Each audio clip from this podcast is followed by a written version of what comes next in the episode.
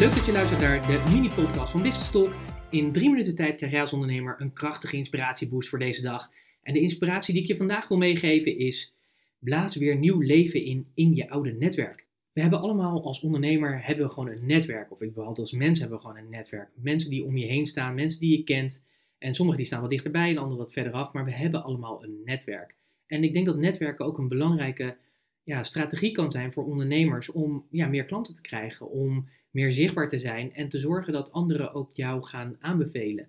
En maar daardoor is het natuurlijk wel belangrijk dat je je netwerk onderhoudt en dat je natuurlijk een goed netwerk hebt. En daar begint het natuurlijk al mee.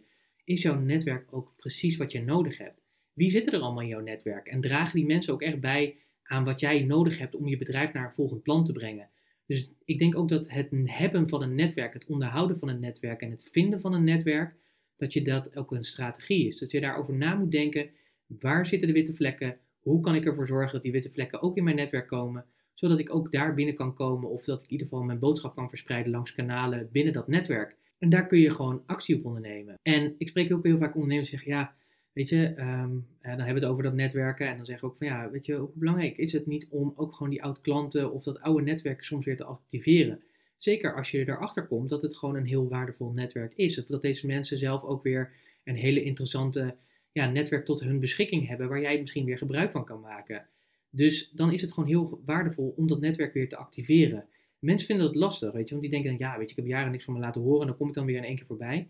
Maar het is juist een hele mooie gelegenheid. En ik heb dat zelf ook mogen ervaren. En ik ervaar dat zelf ook. Dat uh, je op die manier ook gewoon echt ja, weer dat netwerk kan activeren. Maar dat het ook echt iets voor je kan doen. En dat kan heel erg simpel. Dat je bijvoorbeeld even in je LinkedIn profiel kijkt naar en je netwerk doorneemt.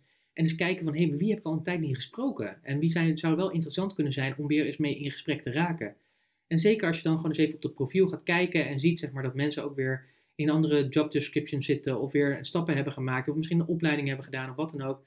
Ja, weet je, het is altijd gewoon leuk om weer, gewoon die, om weer, de, om weer dat contact op te nemen.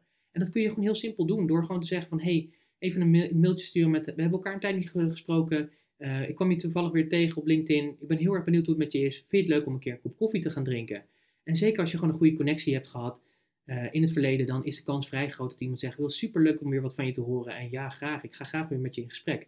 En het mooie is, is dat je dan natuurlijk weer kan vertellen over waar je mee bezig bent. En je weet maar nooit weer waar, daar, waar dat weer toe leidt.